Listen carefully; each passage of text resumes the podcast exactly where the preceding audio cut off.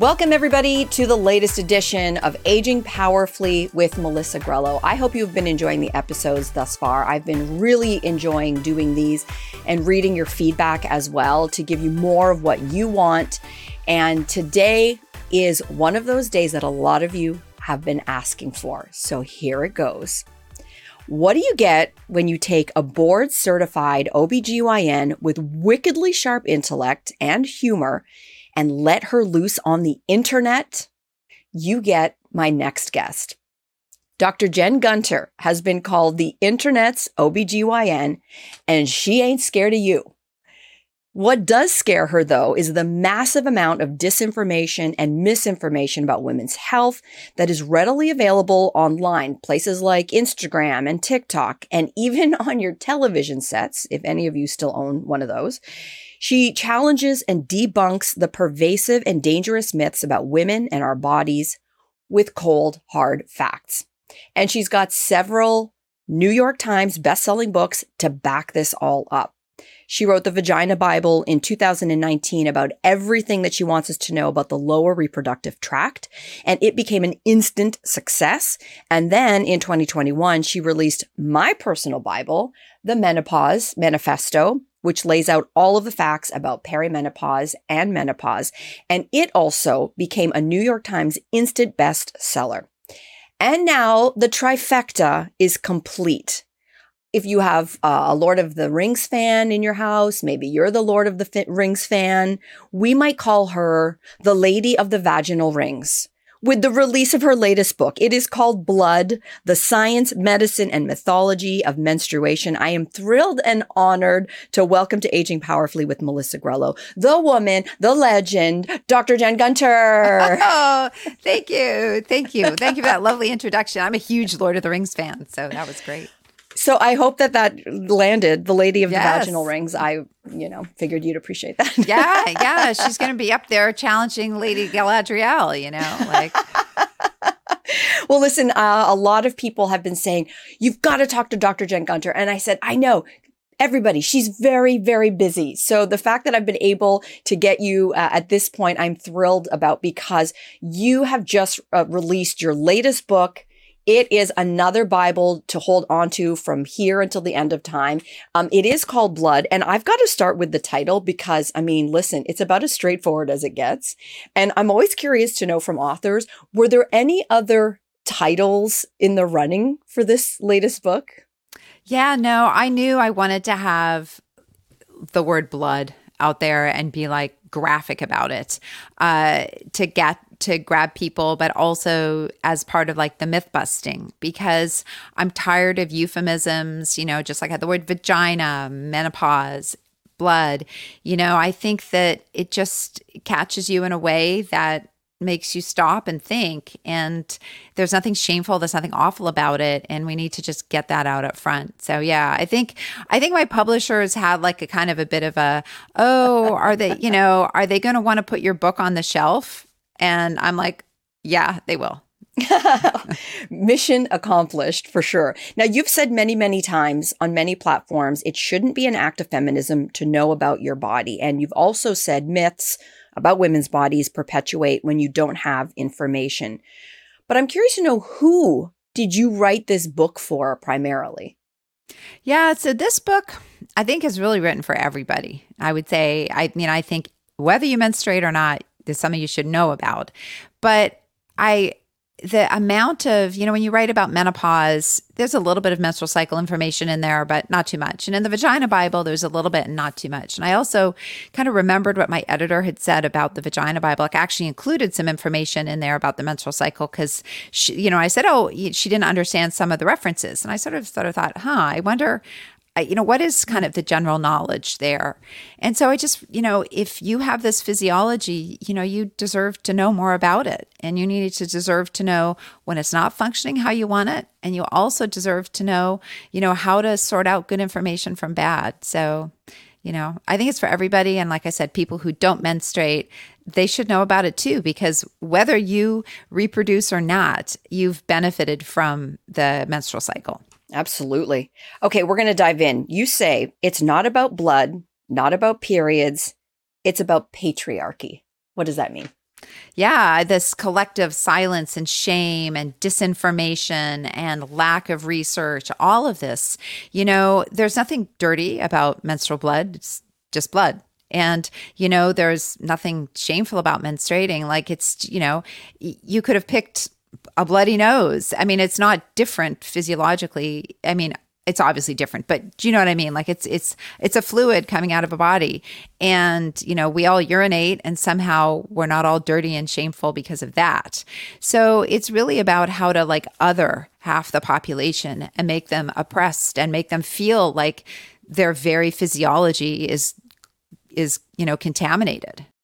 You started the very beginning in this book, um, writing that less than 2% of mammals menstruate. So explain to the audience why do we menstruate? And, and clearly there's got to be some kind of evolutionary benefit that menstruating has given us. So why us? Yeah, so it's really fascinating. Most animals have estrus, and I know that you know you know about horses, and horses have an estrus cycle. They all breed at a certain, you know, there's a breeding time, right? So they're much more governed by the seasons, by the environment, and you know, humans because of our big brains and our mobility, we're you know we we we haven't been restricted to a, a part of the world, and and so the belief is that you know for humans that you know that menstruation allows us to have these or the menstrual cycle and menstruation sort of the offshoot of not getting pregnant that the thick lining that we develop in the uterus that's kind of the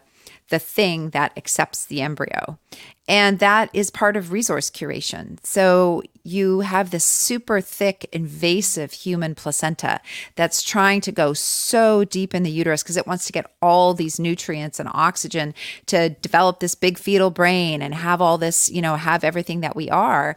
And the problem is, is you need something that can counteract that big, aggressive placenta. So we have all this thick, endometrium that's called decidua that's basically there like a catcher's mitt in a sense to sort of or a backstop to kind of protect the placenta from going all the way through. And there's also fascinating research that tells us that this might also be part of a quality sensor. So we've probably all heard that 70% or so of human conceptions, you know, end in miscarriage, right? It's so, so common. And part of that is we do have a high rate of chromosomal abnormalities. And the endometrium can sense that. It can sense an abnormal embryo, you know, a significantly abnormal one, and you know, and not allow the pregnancy to progress. Because if you think about resource curation, it is incredibly labor intensive to have a human. So not only do you have this nine months where you're basically expending the same amount of energy as you would like doing the Tour de France or, you know, running a marathon a day, like it's at the limit of human metabolic ability having a pregnancy and breastfeeding. So you're not only going to do that, but then you have to run the gamut of having a having childbirth, which you know historically has had mortality.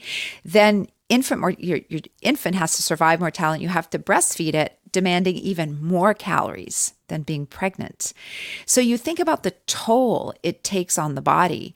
The body's very, you know, the evolution doesn't want to take a toll for something that isn't going to work out, right? That's so much energy for a human. And so we expend so much energy doing that. And again, you know, when you have a, if you're a horse, you the baby comes out, it can walk like, you know, almost immediately. It can yeah. do stuff, right? It, it's like, and human babies are like blobs. They, you know, they, they need so much help from us, which is part of their biologic toll on us. So the belief is it's, you know, it's the part of the machinery that, that, that helps us produce these offspring that have these big brains that are able to walk and uh, do all these things, but also part of the resource curation for that it's fascinating to read that. I had like asterisks all over my book with like decidualized endometrium. And I said, I'm going to make a t shirt. That's my superpower. Yeah, that's, exactly. That's what I want.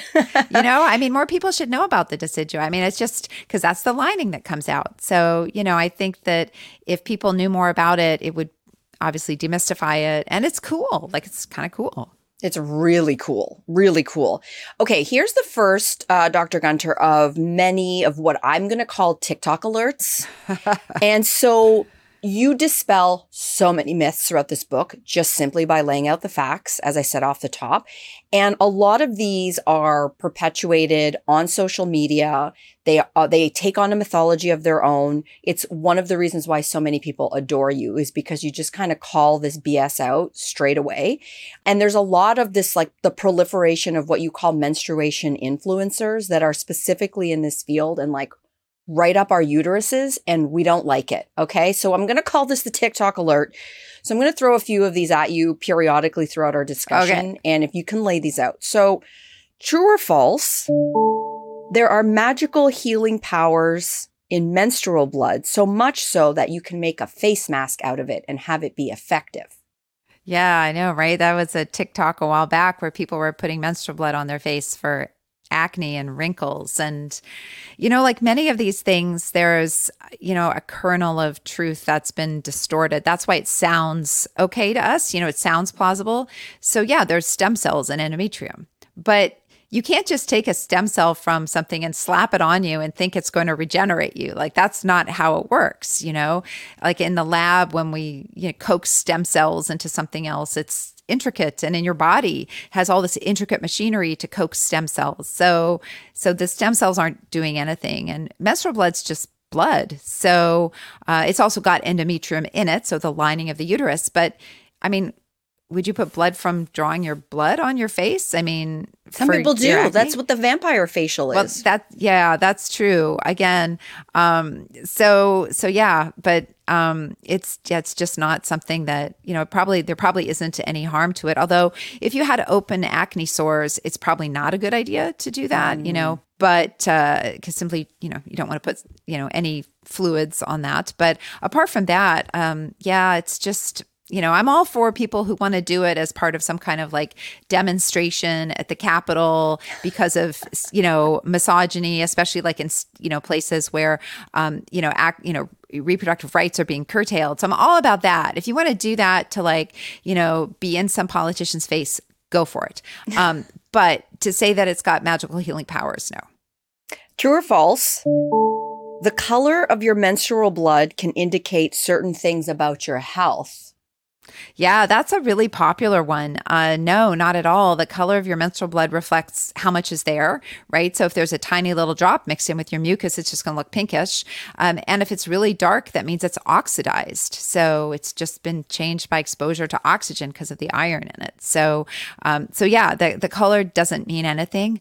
Um, it's it's just just color. It doesn't it doesn't have a, a deeper meaning.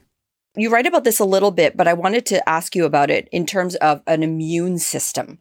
And I'm curious to know does our vagina or our uterus or our reproductive system does it have its own unique immune system like you would have for example a gut microbiome, you know, for example, or like is there such a thing as like a vaginal microbiome and if so, are they any at, like at all connected to one another?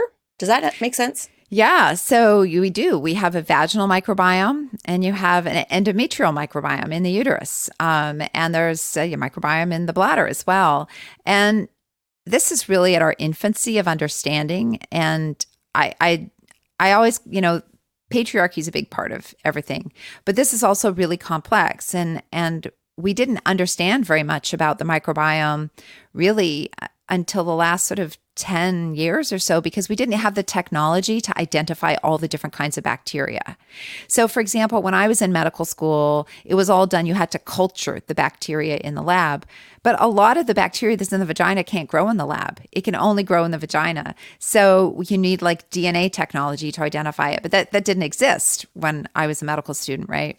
So, when I was a medical student, we all thought it was about Lactobacillus acidophilus.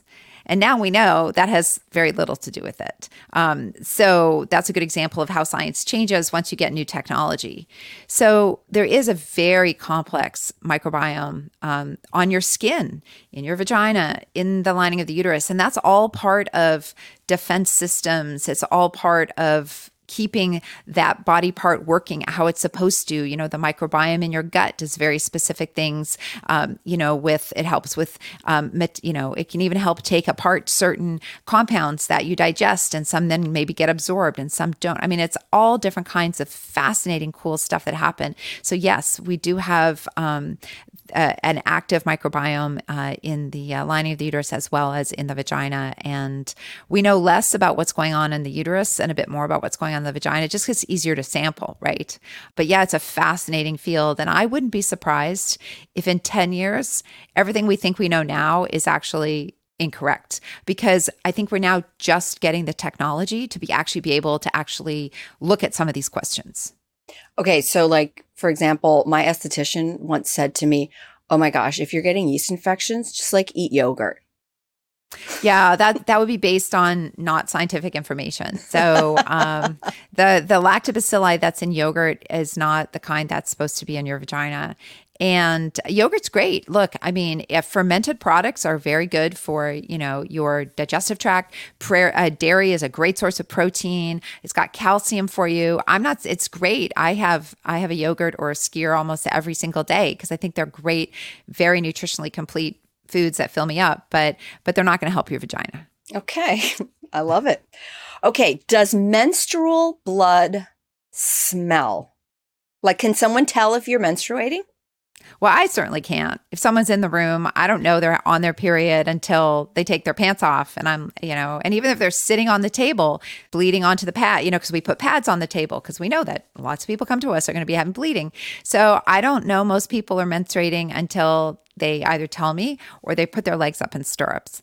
So so the idea that there's a smell, a polluting smell that we can all smell that's different from the smell of blood, right, is not correct. So blood does have a little bit of a smell to it. If you cut your, if you have a bleeding nose, you can smell a little bit of that. So like metallic. Yeah. And so it's very fascinating. I talk about the chemicals that do that. But no, I mean, there's no specific polluting odor. Certainly, if somebody has a problem with recurrent bacterial vaginosis, they may not- notice that odor from bacterial vaginosis towards the end of their menstrual cycle because that's when it starts to, to rise. But that's not a menstrual odor. That's, you know, from a, a different medical condition. Okay. So true or false? Women only produce estrogen in our ovaries. No, uh, we produce all you know all different kinds of really um, interesting uh, hormones. You know, estrogen is one of the main ones, but you know we make we make testosterone as well. We make it in smaller amounts, um, and a lot of our testosterone also comes from our adrenal glands. So that's important to point out. Whereas the estrogen the primary source is the follicles in the ovaries.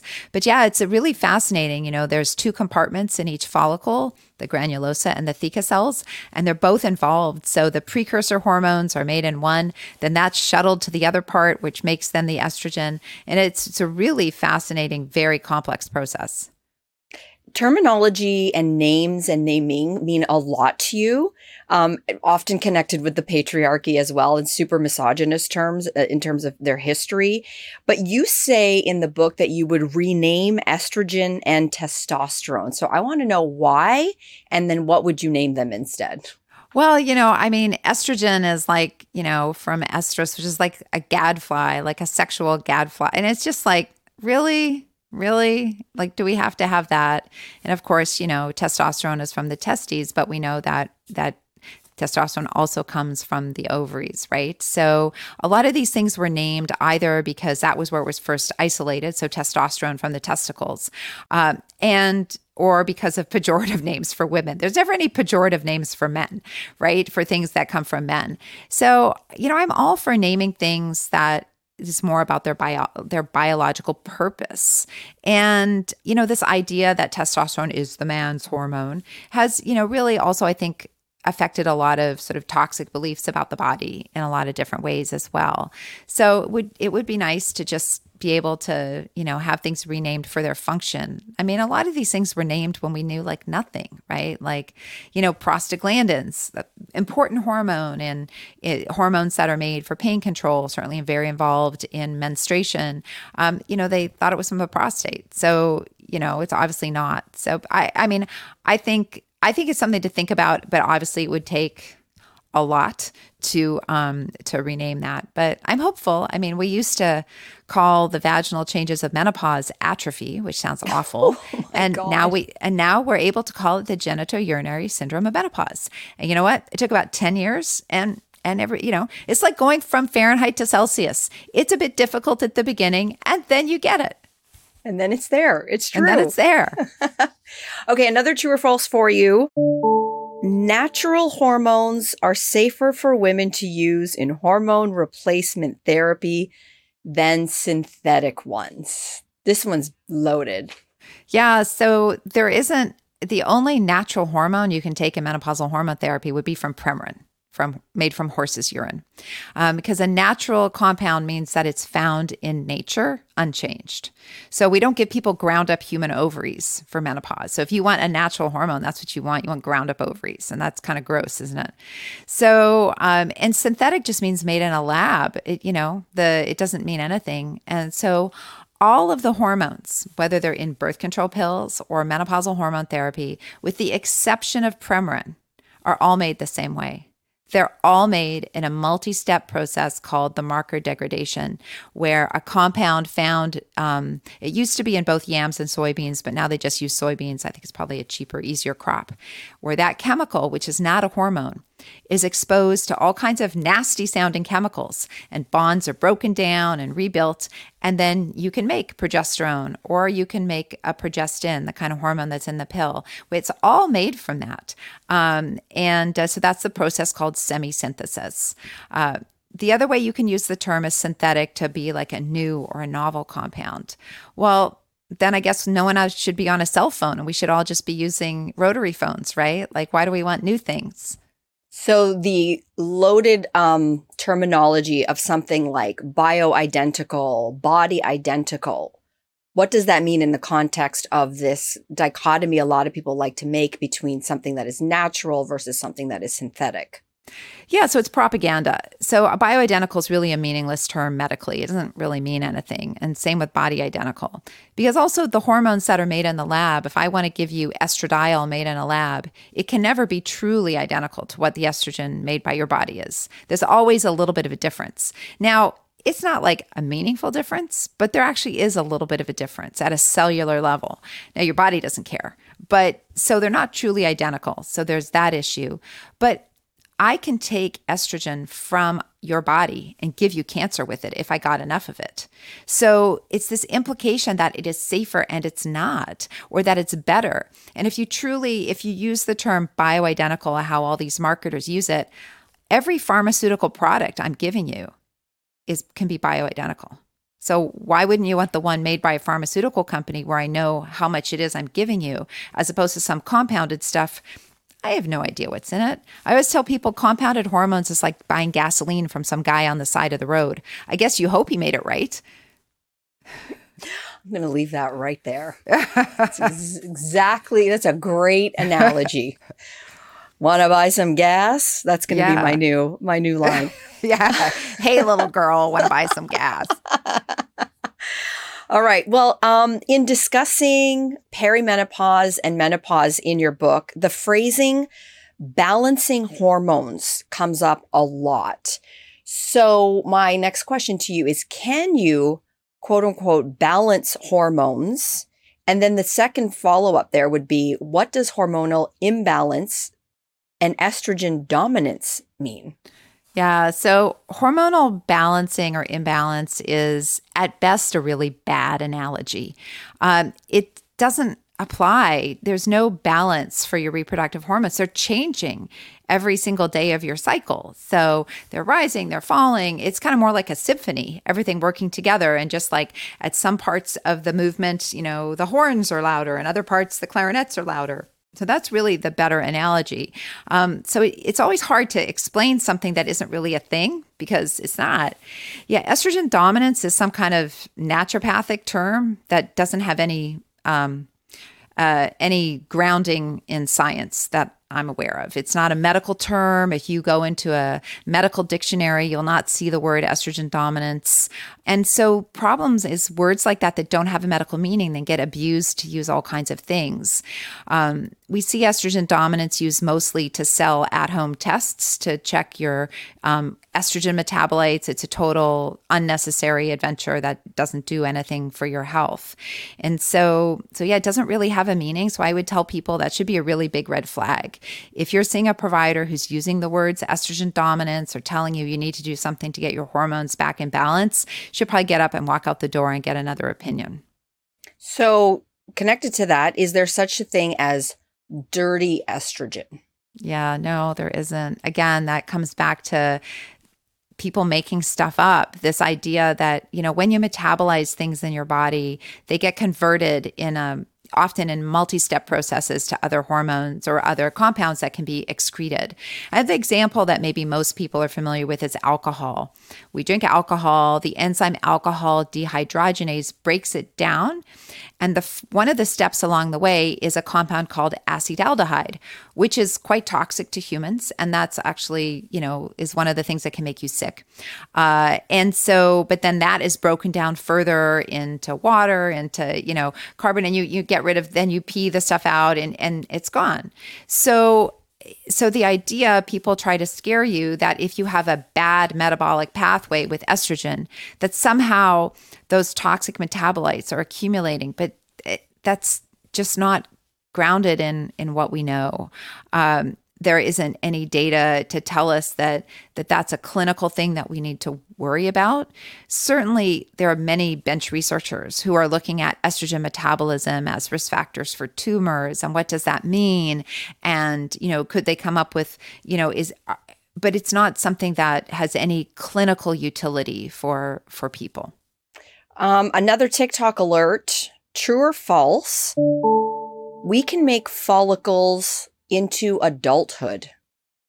Yeah, that's a that's really an awful predatory one because that's linked to accounts that are trying to t- you know that are targeting you know women usually with infertility and age related infertility right? That that oh you don't have to worry about you know your fertility starting to decline in your late 30s uh, you can just follow my diet or you can just take my supplements. Um, and I, i'll teach you how you can make new follicles. And there is no science that supports it. There was a paper a few years ago that questioned maybe if whether it's possibility and no other researchers have really been able to reproduce those findings. So we believe that we make all of our follicles uh, until um, about 20 weeks in in gestation so when we're a fetus and then that's it. And then after that there's kind of this slow march of follicles.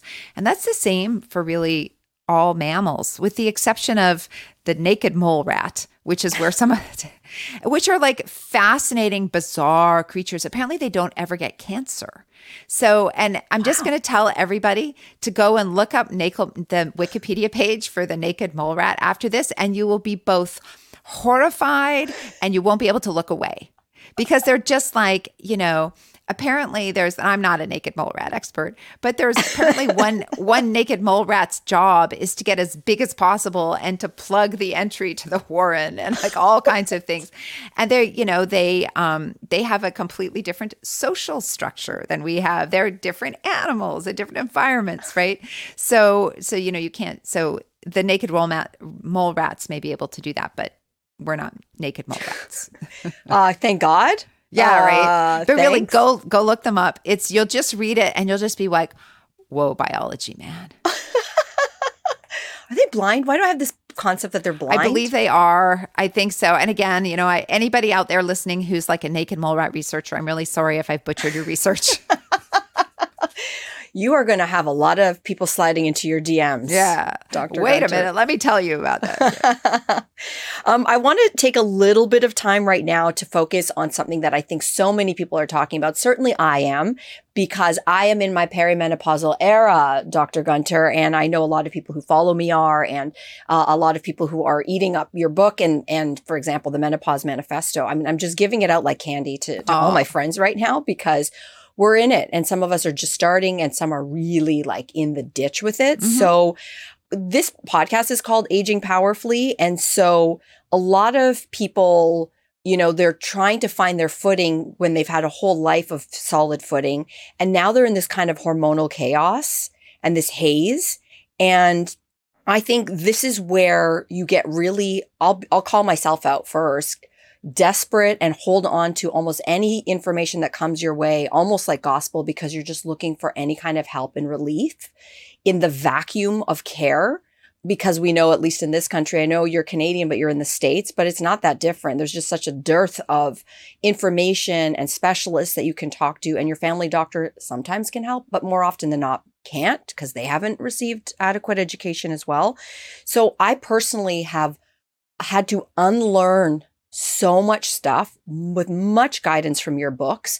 And I'm now in the process of relearning. So I'm eating a bunch of humble pie because I probably spewed half of the things that you've already just debunked for us to this point and i've like screamed it from the mountaintops like it's fact and um and i have to really understand like don't beat yourself up, Melissa. There's a reason why people were spouting that, right? And so, all of that to say, you write in the book that 65% of women feel unprepared for menopause, and you do discuss menopause in the book.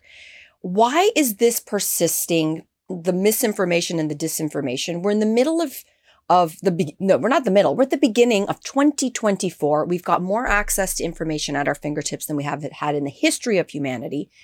Why is this problem persisting? I think it's really multifactorial. So I think, you know, part of it is coming into it with um, never having heard about it really collectively discussed, right? Like when you get pregnant, you've heard people, you've, you've heard someone talk about morning sickness. You've also heard people who had easy pregnancies. You kind of heard like the whole gamut of the pregnancy experience. You know, people who had four hour labors, you know, people who had six day labors. You sort of have that kind of general awareness that there's this range of experiences, right? Um, and then that, you know, so so there's that. So people, there's this silence. So people don't have an appreciation for the range of experiences. And either if they have some friends they talk to, maybe they're all in one small subset, so they don't have that. I think also, you know, it's people don't have the they they have don't have good places to go to get information. And that's where predators come in and they take up the slack and they're promising easy answers when there aren't any. Uh, i mean there's an easy answer for hot flashes um, and there's an easy answer for vaginal dryness but many of the other things don't have easy answers. They have things that can sometimes help. And we're all the same. Look, I want someone to promise me a supplement that's going to fix something and not something that, oh, well, there's an 18% chance it'll help, right? So medicine is stuck with being factual and talking about you know the reality and alternative medicine is promising whatever you want to make the sale. So i think we have that difference too. And the inability to talk about it's very isolating. But i also think when women are going through menopause it's also this time for many when it's just like one more thing on their plate. Like women do the bulk of the emotional labor at work and in households if they're in a heterosexual household. And there was even a study showing that when there's a male partner who helps with childcare, he helps with the fun stuff. So he gets to take the kid outside to play in the snow and he gets to build Legos and the dirty diapers and the laundry are more likely to be done by the woman. So when you start to think about like that buildup of that lifetime, it's almost like a pressure. Like if you think about what happens before an earthquake, right? Like that pressure and that pressure building up. And then you get to this point where you're not feeling well and you're still balancing all of that stuff. And, you know, maybe you haven't had the opportunity to do the self care because you've been doing all that. You maybe been working full time as well as looking after kids or just working two jobs to survive. And so you haven't had that foundation of being able to have done weight bearing exercises your whole life. You haven't had that foundation of being able to eat healthy. You haven't had all of these things. So so it's kind of like a perfect storm you know there's predators there's lack of information there's the societal expectations on women and then finally there's the fact that you're made to feel like you're aging out right? Like if I if I said, you know, it says if you're having to go through something difficult in your life and I can tell you that, hey, you're you're but you're great and you're lovely and you're wonderful. And then you're going through that exact same thing. And I'm like, yeah, you're old and ugly. You're probably going to feel worse about your symptoms, right? Like, like that would be normal. It doesn't mean it's in your head. It means that when you're treated poorly, it has an effect. So I think it's this awful nexus. And for me, the way out of it is correct information because then you know what's happening to your body. You can advocate at the doctor's office. You can separate the the crap from the good stuff, and then you can move forward. You can ask the questions you need to ask. You can you can you know hopefully learn to um, be a you know be a sort of a uh, your own sort of menopause concierge, if you will. What is the number one enduring menopause myth that pisses you off the most? Um, I would say that it's it's really an awful one, and I still hear some doctors say it. The idea that women were meant to die before menopause. Yeah. It's an old thinking that was came from a pharmaceutical from a doctor who was paid by pharma um, in the 1960s, and this idea that that basically we only have menopause because women are living longer now that they can experience it. But no one says that about men. No one ever says, well, we have erectile dysfunction now that men are living long enough to experience it. Because it's not like all women dropped dead at 48 and all the men kept on living. Like, what are you even talking about? Right. And you're erasing every grandmother and great grandmother you know, since the dawn of time with that. Um, so it's pretty, it's pretty offensive. And also, if you look at uh, data from the Centers for Disease Control in the States and you look at life expectancy in 1900, so before there were any estrogen products available, right? So people had menopause straight up, no help. Women lived longer than men.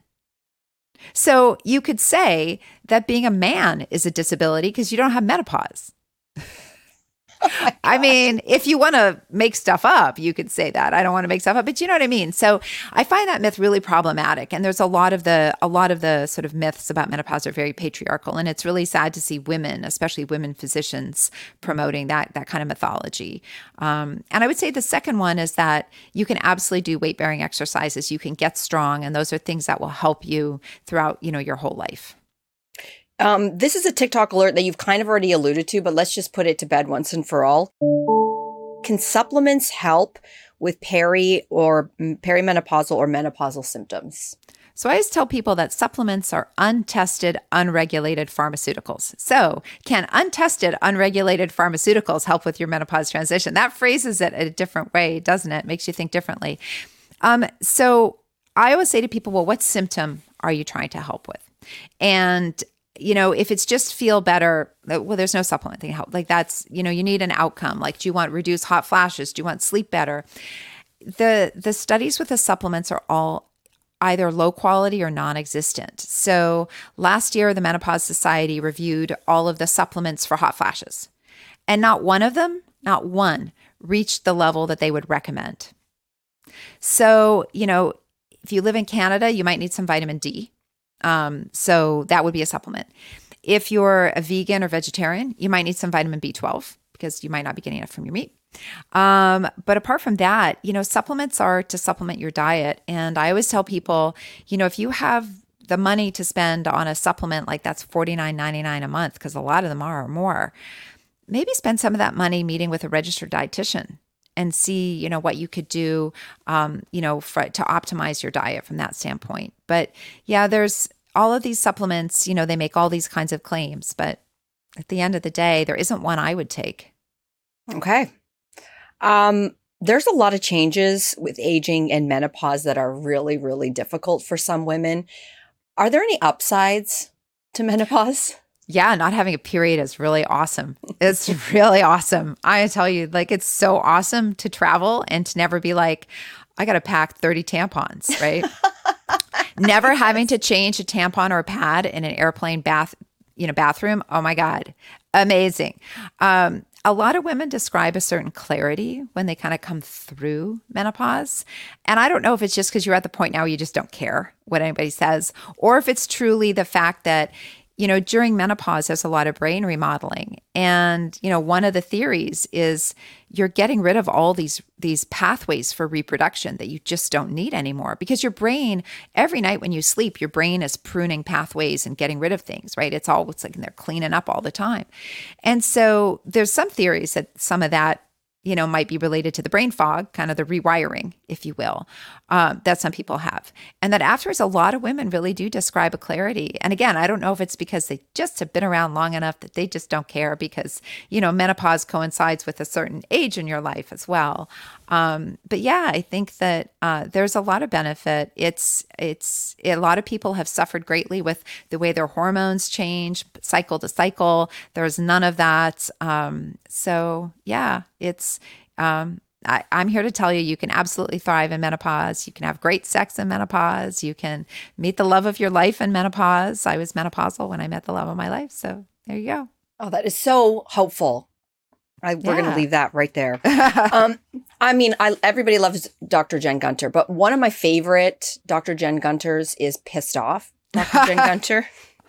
and then in the section of your book entitled History and Safety of Menstrual Products, I mean, if I'm reading through the caps, it's do not call them feminine hygiene products. So, yeah. what do we call them instead and why not?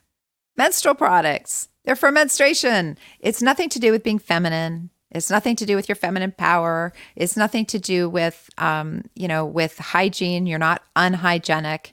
You're. It's just, you know, menstrual products. Can we just call them what they are? Let's get that word out there. Let's get more people saying the word menstruation. Let's see all the young children walking through, you know, shoppers and you know, Safeway with their parents, seeing the word menstruation and not being like. freaking out. Let's normalize yeah. that. Precisely. Yeah, precisely. Exactly.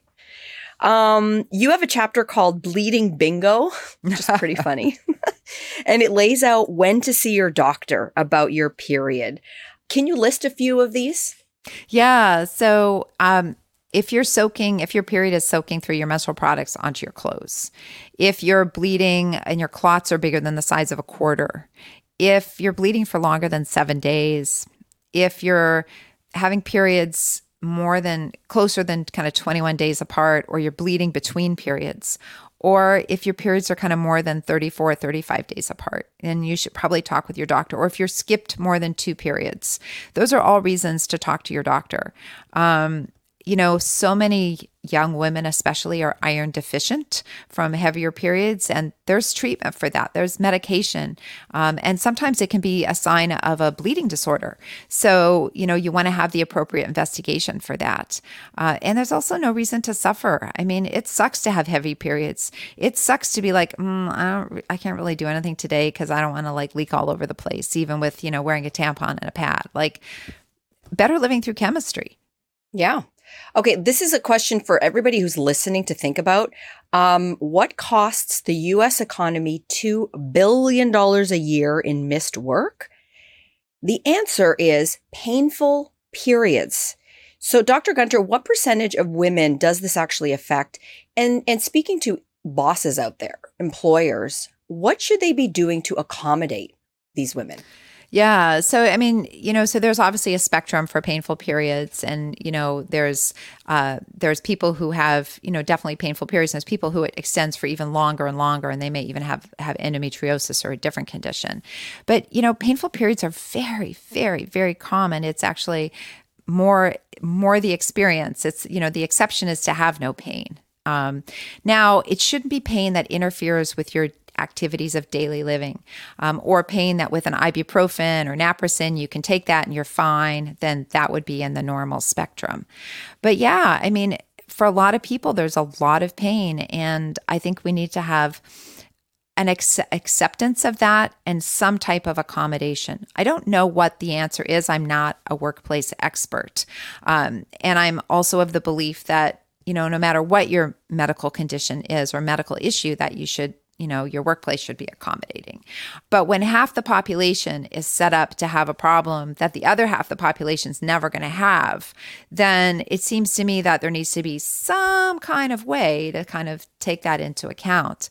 Um, you know, otherwise, we all stop reproducing, then you know we're going to be in the book Children of Men, and that didn't like turn out too well, right?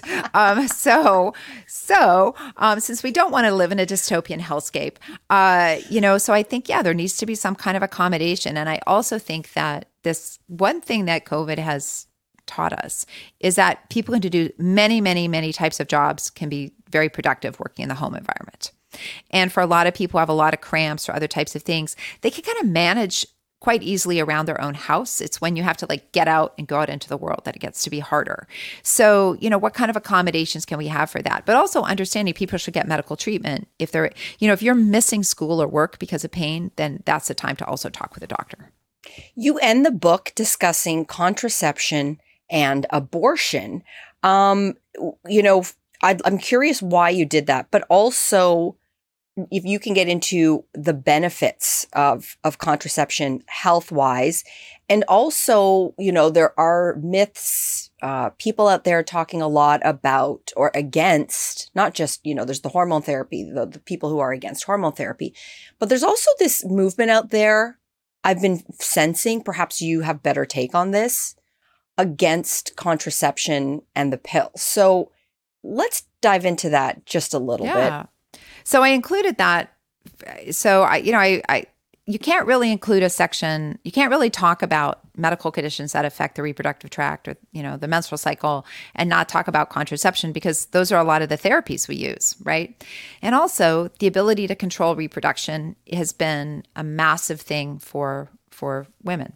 Uh, you know, now not everybody's partnered in a situation where they're at risk of getting pregnant, and that's great. Then you don't have those concerns. But, you know, if you look at, you know, the pill is responsible for massive economic gains for women and the ability to, to not have five, six children, you know, if that's what you don't want, right? If you want that, then that's great. But the ability to space pregnancies, the ability to to, you know, to control what happens to your body, the ability to have sex for pleasure, right? That that all of those things are things that women deserve. And without being un- encumbered with you know a child that they don't want to have um, or don't want to have at that time. So i had to include it because it was part of the medical therapies for you know for heavy bleeding for endometriosis for polycystic ovarian syndrome but also because of all these myths and lies on social media. Um, it's really become a more than a cottage industry. Certainly a lot of naturopaths stoke this. They sell period repair products to repair from your men- from taking the pill, which is like a scam. Like there's no data to support that at all. And you know, if the pill were causing this great harm to people, why are we only noticing it now when hormone doses were massively higher you know 30 years ago like like that should have been when we saw it and of course we did see blood clots we did see issues with those very high doses so we saw something so it's really internalized misogyny and patriarchy that that is this whole idea that the pill is controlling you and you're only you know they want you to be pure clean and natural. They want you to be unencumbered with hormones. They you know they want you re- to return to that natural you know state. And it's so offensive on so many levels. Like there are a lot of women who really suffer with menstrual cramps or really suffer with polycystic ovarian syndrome or endometriosis or menstrual diarrhea or menstrual migraines. So you're saying that if they just ate your diet and took your supplements that are untested, they'd be better? Like screw off. I'm sorry. Like that's that's offensive. That's what you're saying.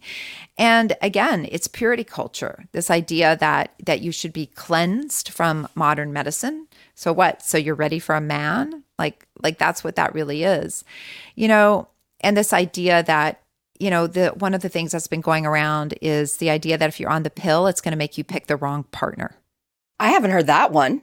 I mean, it's so awful. I hate to talk about it because then, you know, people have heard about it. But this whole idea that really, so you think women are just like mindless creatures controlled by a hormone? Like that, that that you're not able, you have no like conscious decision making, you know. Um, and maybe, just maybe, when you go on the pill when you're 20, what you want in a partner at age 20 might might be different than what you wanted a partner at age 35, especially if you've been with that partner for 35 years or 25 years or whatever, or 15 years. I can't do the math. And um, he's been doing all the fun stuff with the kids and you've been cleaning all the diapers. Do you think that might have anything to do with, you know, with you know, all of a sudden maybe realizing that this isn't the right person for you. So, you know, a lot of this people talk about, oh, well, the pill affects your pheromones. We don't have pheromones. There's no proof we have pheromones. We don't have the organ in our nose to detect pheromones. Um, and it reduces women to cattle. Like, like we're supposed to be in some kind of breeding season. Like, I just, I find it very reductive. And, you know, it's true that many medications and their effect on the brain is unstudied or understudied. You know what else is understudied? The effect of pregnancy on the brain the effect of postpartum depression on the brain, the effect of being denied an abortion on the brain, um, the effect of having chronic pelvic pain on the brain or having painful periods on the brain. So, you know, you have to you have to look at everything in context. I mean, everything changes your brain. Every experience changes your brain, um, and so. But this idea that that you know women are basically going to choose beta males when they're on the birth control pill. And then when they go off the pill, they're going to realize they want like an alpha male. I mean, I'm, you know, that's the best summary that I can come up with. And it's just, it's just awful. I, I have heard people who seem to be very prominent in the space say that taking oral contraceptives shrinks the size of your clitoris. Yeah, I don't think there's really any good data for that. Um, I think that uh, a lot of the, uh, I think I, the person that I think heard say that, I believe that um, Christiane Northrup was her mentor, anti-Semitic, anti-vaccine Christiane Northrup. So you know, I um, I I always Google the name of any so-called expert and see if they're associated with Christiane Northrup, who is considered one of the top agents of disinformation during COVID. Uh, who you know wrote the book uh, what of the wisdom of menopause and another book. And um, yeah in in one of her first books so this would have been out there she wondered if circumcised men were more likely to commit rape. Oh. Yeah yeah so association with christiane northrup for me is like a hard stop for um, for you know and other people might feel differently about that but um, but yeah there's there's no good data to to back that up. And you know, people take small, poorly done studies and things, and you know, they um, we do know that sexuality on the pill has you know has been quite well studied. And we still don't really know how much it can affect libido or not. It, it seems to be both for people. So some people might say it has a negative effect but other people say it's the opposite. And people are very complex. And so i think there needs to be obviously more research and but libido is highly complex. And we do know that starting a relationship can also be a stressor and that's the reason why a lot of people start the birth control pill. And so for example, you know, a lot of people associate the pill with weight gain. But they did a study where they compared what happened when people got a copper IUD versus the birth control pill, and the weight gain was the same. So that tells us that being in needing to start contraception is associated with behavioral change in some way. So all of these things are difficult and it doesn't mean they're not worth studying and they need to be be um, sorted out. But um, but this idea that that the pill is this global harm uh, we see pill panics kind of come up about every 10 years. And i think this is the first time they've really come up from tiktok. So um, and it's this kind of social media thing. So i would just say that step back, try to get some other information and, you know, and look at the source. Does the source recommend supplements? Is the source somebody who is associated with anti-vaxxers or associated with, you know, Christiane Northrup in some way? And ask yourself is do I want to get information from someone associated with those people? And maybe you do. Um, but for me, I don't even listen to those people because I don't care what they say, I have to say. Um, I want to end where you sort of end the book, and it is with abortions, actually. And we know that the climate currently in the United States uh, is abysmal, uh, to say the least. And we know in Canada, we seem to sometimes have this, um, you know, high horse complex where we're like, well, it's it's fine here, and it's we're fine and we're great, and no one's touching abortions here, and yet it is still extremely difficult for a lot of women to access care here. So, what are some enduring myths, or perhaps the top enduring myth about abortions that you want debunked once and for all? Yeah, that um, that abortion has any negative health consequences. Um, the negative health consequences come from being denied an abortion. Really, it's safer or as safe as having a colonoscopy. So abortion's super safe um, and people should govern their bodies. And yeah i mean the law or the lack of law in canada is is a very it's a should be an example worldwide um, that abortion should just be a medical procedure. But as you've said access varies greatly in the country uh, and that's something that needs to be changed. Like i don't understand why there couldn't be a national you know, medical abortion program. Like if you're wherever you live, as long as you have access to a phone or a computer, you should be able to call a central number and get your medication abortion.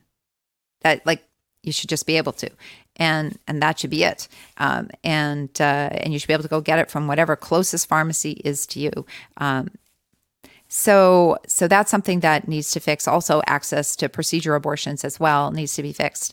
But I think I would like to leave Canadians that to not be complacent people, nobody thought Roe was going to be overturned in the states. They didn't think it was going to happen. I mean, I shouldn't say nobody. I think there were many legal scholars who were incredibly worried.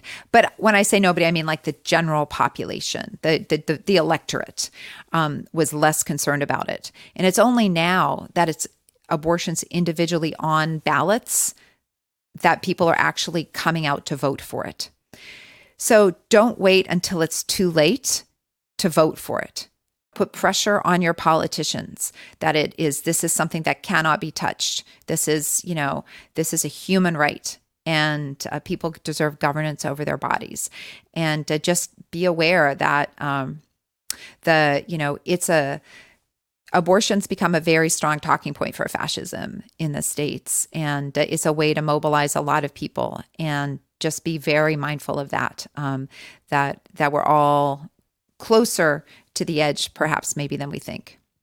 Um, I we have covered so much ground here, and it's fascinating. It's, it was fascinating to read. It was fascinating to hear your take on it um, in in this format as well. I end every episode with asking my guests the same question, which is, "What is your number one piece of advice on how to age powerfully?" So, my number one piece of advice, I don't like the answer either. So, I'm just going to put it out there is exercise. It really is. And I think that many women are behind the eight ball because many of us maybe did like cardio in our younger years, but that I wished I'd started lifting weights when I was in my 20s. That that really, um, one, it makes you feel powerful. You take up more space, you know, but I was in my 20s. Women didn't go to the gym they went to aerobic studios. They did not go to the gym. And so it's it's so important for your health. And i always tell people like in menopause if you could only do one thing it would be exercise. Um, it touches every health domain except hot flashes like everything else. So you want your brain to age well your bones your muscles your balance everything. It's exercise and especially um, you know uh, resistance training I love that you left it on that note because uh, I'm personally really into strength training and exercise. And the gift of being a farm kid and being born and raised on a farm was that it was built in. And that's what my body learned to do and like. And, and I now continue. It was the gift that I never thought that I would thank my father, especially for giving me, which is kid, go get that pitchfork, go pick up that wheelbarrow and muck out 30 stalls, will ya? I mean, who knew that I'd be like today at 46 going, you know, thanks. yeah, no, I mean, on a farm, like lifting bales of hay, moving all that, like that's you, you, you, you're really putting in that resistance. I mean, but you know, you, you see how that's why when the big joke in medicine is, is if the farmer comes to the emergency department, stop the presses there's something actually wrong, right? Like farmers, you know, my, and the worst one is when he says, My wife made me come in. It's like, okay, like, you know, there's a catastrophe happening. He's probably cut something off where, you know, it's like, because they're so tough. It's so true. You're speaking of my father for sure. Um, I just want to say thank you for all the work that you do day in and day out. Especially thank you for the latest of, of what I call the trilogy, the Jen Gunter trilogy, Blood. Uh, it is out now, the science, medicine, and mythology of menstruation. Thank you so much for joining me today and for being so generous with your time as well. Oh, my pleasure. Thank you so much for having me. Um, I want to remind everybody Dr. Jen Gunter's book, Blood, The Science, Medicine, and Mythology of Menstruation, is available now. I'm telling everybody you run, don't walk to get it. While you're at it, her other two New York Times bestsellers, The Vagina Bible and The Menopause Manifesto, also must reads. And as you say, Dr. Gunter, lying about the body is the hallmark of patriarchy, and the fix is robust education and breaking the curse with knowledge, which is exactly what you do every single day. So thank you again for all of your knowledge. Oh, thank you so much. All right. Well, you can follow Dr. Gunter on Instagram if you're not already. It is at Dr. Jen Gunter. You can sign up for her newsletter, which I have a long time ago, called The Vagenda, and you can get the facts sent straight into your inbox. And while you're at it, give our show a follow and a like and a review. It's so, so helpful. You can follow me at Aging Powerfully with MG, at Melissa Grelo, and Aging Powerfully with melissagrelo.com. Thank you again, Dr. Gunter, and for every single one of you for listening and tuning in to this latest episode of Aging Powerfully with Melissa Grelo.